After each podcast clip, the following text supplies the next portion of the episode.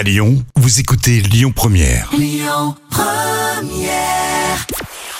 Bonjour à tous, c'est France 3 qui s'est imposé hier avec la série Meurtre en Cotentin qui a rassemblé euh, plus de 3 millions de personnes. Ça représente 17% de part d'audience. Derrière, on retrouve TF1 avec la série Vise le cœur. M6 complète le podium avec Camelot, le film. Il s'agit bien de Marouane Béréni. Les analyses ADN ont parlé et le corps découvert à Corcelles en Beaujolais est bien celui de l'acteur qui officiait dans la série Plus belle la vie. Il était introuvable depuis un accident à Mâcon près d'une boîte de nuit. Ça remonte à août dernier. Une femme a été renversée par une voiture. L'acteur avait pris la fuite. Ses papiers ont été trouvés près du corps. On le rappelle, l'acteur avait joué le rôle d'Abdel Fedala entre 2016 et jusqu'à l'année dernière. On l'avait aussi vu dans Joséphine Ange Gardien sur TF1.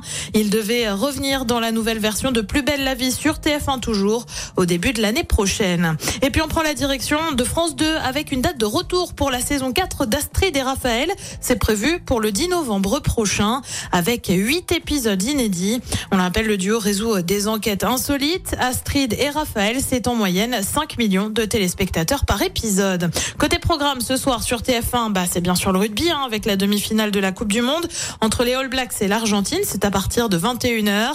À partir de 21h10 sur France 2, on retrouve les petits meurtres d'Agatha Christie. Euh, sur France 3, c'est une émission 300 cœurs. Et puis sur M6, c'est Cauchemar en cuisine avec Philippe Etchebest. Écoutez votre radio Lyon Première en direct sur l'application Lyon Première, lyonpremière.fr et bien sûr à Lyon sur 90.2 FM et en DAB+. Lyon Première